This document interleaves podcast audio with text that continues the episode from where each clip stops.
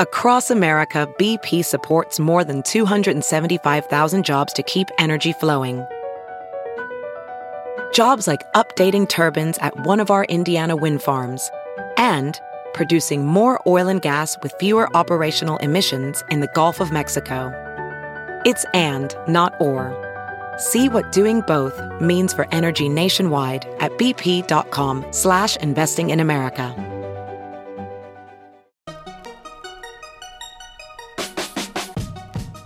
Welcome to the Techmeme Ride Home for Wednesday, September 5th, 2018. I'm Brian McCullough. Today, tech CEOs are hauled before Congress once again. Theranos is no more. Google mulls big changes to URLs. And maybe the whole the teens are abandoning Facebook thing is a real thing after all. Here's what you missed today in the world of tech. Today, Facebook COO Sheryl Sandberg and Twitter CEO Jack Dorsey both testified before Congress about issues including Russian interference in U.S. elections, censorship, and in the case of Twitter, hate speech and harassment. Notably absent from the hearings today was Google. The Senate Select Committee on Intelligence invited CEO Larry Page to testify, but Google counteroffered that they'd send Senior Vice President Kent Walker instead. The Senate committee declined, and so, in a bit of a subtweet, the Senate set up an empty seat with a sign in front of it reading Google. It remained unoccupied throughout the hearings. But back to the executives who did show up. The key driver for today's hearings was senators trying to get a handle on how social media companies manage their platforms. After the Cambridge Analytica scandal and revelations that bots and troll farms manipulated public opinion about political matters, Congress is looking at whether and how to regulate social media. Discussing Russian election interference, Sandberg said, quote, "We were too slow to spot this and too slow to act. That's on us. This interference was completely unacceptable. It violated the values of our company and of the country we love. We are more determined than our opponents, and we will keep fighting." End quote. For his part, Twitter's Dorsey said, quote, we found ourselves unprepared and ill equipped for the immensity of the problems we've acknowledged abuse, harassment, troll armies, propaganda through bots and human coordination, disinformation campaigns, and divisive filter bubbles. That's not a healthy public square. Required changes won't be fast or easy. Today, we're committing to the people and this committee to do it openly. End quote. On Twitter, Bloomberg tech reporter Sarah Frier posted a thread about her take on the hearings Quoting from near the end A big theme of this hearing users don't know what's happening behind the scenes. When an account is suspended, users don't know why. If something becomes popular on a network, users don't know it's because there's a coordinated campaign going on.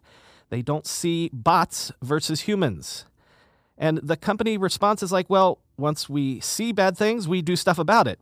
We don't like bad stuff either. But that's not the big question. The question is do they know enough about what's going on on their own platforms to provide transparency for users in the moment? End quote. Peter Kafka summed up the hearings on Twitter by saying members of the U.S. Senate Intel Committee appear reasonably well informed about the internet, social media, privacy, and security, and have reasonable questions for top execs at Facebook and Twitter who appear to be taking their concerns seriously. He followed up with this tweet this discussion, at the very least, has improved significantly in the last year. That's good, end quote. The Wall Street Journal is reporting that blood testing firm Theranos is dissolving. And that's not a pun. They're going out of business. The company hopes to pay out its remaining cash, estimated at $5 million, to creditors, while it tries to reach a settlement with Fortress Investment Group to trade a patent portfolio as repayment for a loan. Theranos founder Elizabeth Holmes and former president and COO Ramesh Sunny Balwani are both facing criminal fraud charges. If found guilty, they could each be looking at a maximum of two decades in prison plus fines. The downfall of Theranos follows extensive reporting by John Carreyrou of the Wall Street Journal. Starting in 2015, Carreyrou revealed that Theranos' signature blood testing machine was unreliable and in fact, the company used off the shelf analyzers for most of its tests. Despite excitement from early investors and seemingly disruptive technology that just didn't work as promised, the company, quoting Carreyrou, became a symbol of the excess of the current technology boom. Its failure was dramatic and painful for many, end quote. In Carreyrou's report on Theranos today, he wrote, quote, The big name investors who poured money into Theranos will get nothing. All told, investors in Theranos have lost nearly $1 billion, end quote. On Twitter, many last jabs at Theranos also credit Carreyrou himself for almost single-handedly reporting on all of this. Mario Sundar tweeted, quote, fitting that John Carreyrou writes the obituary. Theranos is the Ed Wood of Silicon Valley. As I mentioned yesterday, Google Chrome just turned 10 years old, and to mark the occasion, Chrome version 69 has shipped, introducing design updates, an improved password manager, and a grab bag of other improvements. You might have noticed these when you fired up your computer today. The tabs are more rounded, and the address bar is simplified. Google officially calls it the Omnibox because it also serves as the search bar. In Chrome, Google has completely removed the long-standing HTTP and HTTPS markers from the beginning of URLs. Instead, it continues pushing towards an all encrypted web where sites with SSL encryption are no longer marked using the word secure, they're just labeled with a lock icon. Google says that eventually SSL encrypted sites will have no secure icon, but non encrypted sites will sport warnings that they are not secure, with even bigger warnings if you start typing anything into the non secure pages. In other words, the new normal is going to be encrypted browsing. Beyond Chrome 69, over at Wired, security reporter Lily Hay Newman posted two articles today about Chrome's past and future. In her history of Chrome, Newman runs through the greatest hits of Chrome's security features over the past decade, including sandboxing each tab, auto updating the browser itself, integration with Google's Safe Browsing service, deprecating the Adobe Flash plugin, and of course, the multi year effort to encourage encrypted browsing. In Newman's other Wired piece today, titled Google Wants to Kill the URL, she explores the Chrome team's thinking about how users interact with URLs and what to do about them going forward. A few decades ago, you'd see printed ads that included not only www but the HTTP colon forward slash forward slash at the beginning of a domain name because the HTTP protocol was new and people had to be educated about how to actually find a website. And of course, that's technically part of a URL. In the early days, users actually had to type those letters to get anywhere. Today, desktop browsers don't bother displaying HTTP or HTTPS in most contexts, and on mobile browsers, it's nearly impossible to find them at all.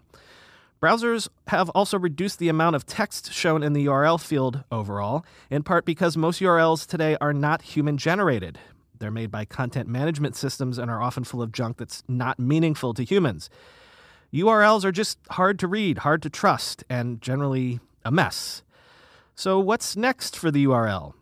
Adrienne Porter Felt, Chrome's engineering manager, says that's still being debated. Parisa Tabriz, director of engineering at Chrome, says, quote, I don't know what this will look like because it's an active discussion in the team right now. But I do know that whatever we propose is going to be controversial. That's one of the challenges with a really old and open and sprawling platform. Change will be controversial, whatever form it takes, but it's important we do something because everyone is unsatisfied by URLs. They kind of suck, end quote. We're being sponsored today by a company on a product that longtime listeners know I have used for years and cannot, literally cannot live or at least work without it. 1Password. One Password combines industry leading security with award winning design to bring private, secure, and user friendly password management to everyone. Companies lose hours every day just from employees forgetting and resetting passwords. A single data breach costs millions of dollars. 1Password secures every sign in to save you time and money, any device, anytime. 1Password lets you securely switch between iPhone, iPhone, Android, Mac, and PC with convenient features like autofill for quick sign-ins. All you have to remember is the one strong account password that protects everything else. Your logins, your credit cards, secure notes, or the office Wi-Fi password. 1Password generates as many strong, unique passwords as you need and securely stores them in an encrypted vault that only you have access to. I started using 1Password, what, a decade ago? Join me and over 100,000 businesses on board the 1Password bandwagon. Because right now, my listeners get a free two-week trial at onepassword.com slash ride. That's two free weeks at the number one, the word password, all one word, dot com slash ride. Onepassword.com slash ride. Want a better way to simplify your business finances across expenses, vendor payments, and accounting? If so, Ramp could be a complete game changer. Ramp is the corporate card and spend management software designed to help you save time and put money back in your pocket. Ramp gives finance teams unprecedented control and insight into company spend. With Ramp, you're able to issue cards to every employee with limits and restrictions and automate expense reporting so you can stop wasting time at the end of every month. Ramp's accounting software automatically collects receipts and categorizes your expenses in real time so you don't have to. You'll never have to chase down a receipt again, and your employees will no longer spend hours submitting expense reports. The time you'll save each month on employee expenses will allow you to close your books eight times faster. Ramp also saves you money. Businesses that use Ramp save an average of 5% the first year. Ramp is easy to use. Get started, issue virtual and physical cards, and start making payments in less than 15 minutes, whether you have five employees or 5,000. And now, get $250 when you join Ramp. Just go to ramp.com slash techmeme. Ramp.com slash techmeme, R-A-M-P dot com slash techmeme. There's a new Pew Research poll out today that reveals users changing relationships with Facebook specifically. More than half of users ages 18 and older have changed their Facebook privacy settings just within the past 12 months. That's what we'd expect given the Cambridge Analytica scandal and various efforts to enhance privacy controls on Facebook. But the big findings jump off the page. Quoting from Andrew Perrin at Pew Research 42% say they have taken a break from checking the platform for a period of several weeks or more, while 26% say they have deleted the Facebook app from their cell phone, end quote. It seems that taking a break from social media really is a trend after all. Pew found that younger users of Facebook, those 18 to 29, were far more likely to actually delete the app from their phone entirely. Over the past year, 44% of those younger users have deleted the app. Contrast that with users in the 65 and older age range, where just 12% have deleted the app. While the poll does not get into whether those phone app deletionists are still accessing Facebook through other means, like a PC, deleting Facebook from your phone is clearly an increasingly popular activity. On Twitter, Mary Branscombe tweeted, Yeah, I only use Facebook for Messenger and through a separate app. It's not that I don't love you, friends and family, it's that Facebook discussions become toxic too easily. End quote. Of course, even if people are, in fact, deleting Facebook, I'm still skeptical. They're still on Messenger, of course, and they still seem to love Instagram. And Facebook owns both of those, right? Only question is can Mark Zuckerberg make as much money off of these sister apps as he has done with Facebook? Well, interestingly, Casey Newton at The Verge reports that Instagram is working on a shopping app. Quoting The Verge, the app, which may be called IG Shopping, will let users browse collections of goods from merchants that they follow and purchase them directly within the app, according to two people familiar with the matter. Instagram declined to comment, end quote. Facebook has tried commerce before, of course, by trying to cram a sort of Craigslist style shopping feature into the Facebook mobile app, but the plans for IG shopping sound considerably bigger, and again, this would be breaking out an entirely separate app. Having a separate app might preserve the user experience of the core Instagram app, and perhaps that's a good thing given the Pew poll I just mentioned. But having a universe of different Facebook owned apps, is that really what the company wants? Perhaps in such a world where there are standalone Instagram and shopping apps, the odds are at least one of them remains in use. It's worth noting that Instagram already has some basic shopping features inside it. In March of 2017, Instagram introduced a feature allowing companies to tag posts with products, allowing users to basically shop from a photo. Instagram is also testing a feature that will let viewers shop with Instagram stories. Instagram's increasing focus on commerce is clear and maybe it's inevitable, but it has me wondering Instagram is a social network that already has ads and already allows users to initiate purchases from both the ads and the business account posts and now stories. So, where's the boundary between social network and shopping? As we've been saying, people seem to be flocking to Instagram because it's an app that has a slightly separate use case in their lives. Then again, as Casey Newton points out, Instagram has already spun out both a messaging app called Direct and its recently introduced IGTV, a vertical video YouTube competitor. Well, it sure seems like they're bound and determined to make this thing work come hell or high water. Today, Snap announced new styles of its latest Spectacles 2 video recording glasses. The new styles have polarized lenses and look more like traditional sunglasses. Dubbed Veronica and Nico, the designs are a bit chunky, but the look is far more conventional than the original Spectacles 2 shiny circular lens design. Both new designs are available starting today for $199, and they also come with a black case rather than the yellow case of the originals that practically screamed, I am wearing internet goggles, and I am probably recording you right now. The new designs can be made with prescription lenses, just like existing Spectacles 2 models, and Snapchat says it's working on a new feature for the fall that will automatically curate your best Spectacles captures of the day into a highlight story. Unlike the original spectacles that were rarely used if purchased at all, the new models seem to be increasing user adoption. Quoting The Verge, Snap says that since the introduction of Spectacles 2, users have been posting on average 40% more photos and videos captured with the glasses. End quote. And finally, today, Axios reports that Vimeo is picking its battles specifically no longer trying to be a video viewing destination to rival YouTube. The 14 year old service has never been as big as YouTube, but increasingly has found a niche serving professional video creators with software. Anjali Sood, Vimeo CEO, said, quote, Today, 100% of our business model is software as a service, like Dropbox or Slack.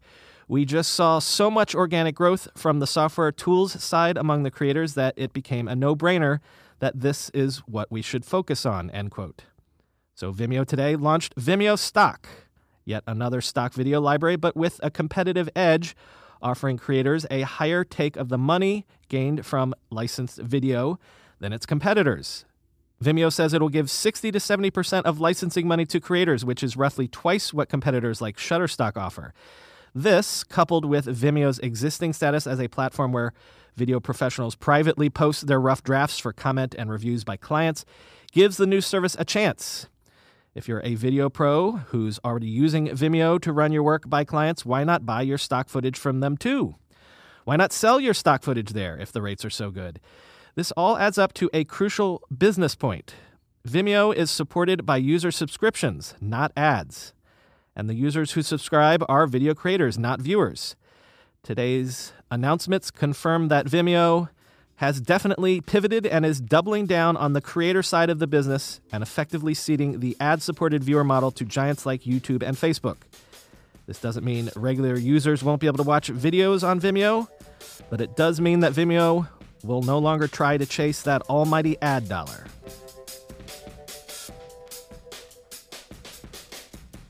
That's all for today. I've been your host, Brian McCullough, and the show was nearly 100% written by Chris Higgins today. Chris will be back next Wednesday to help out on iPhone Day. In the meantime, remember you can follow Chris on Twitter at Chris Higgins or check out his work at chrishiggins.com. Talk to you tomorrow.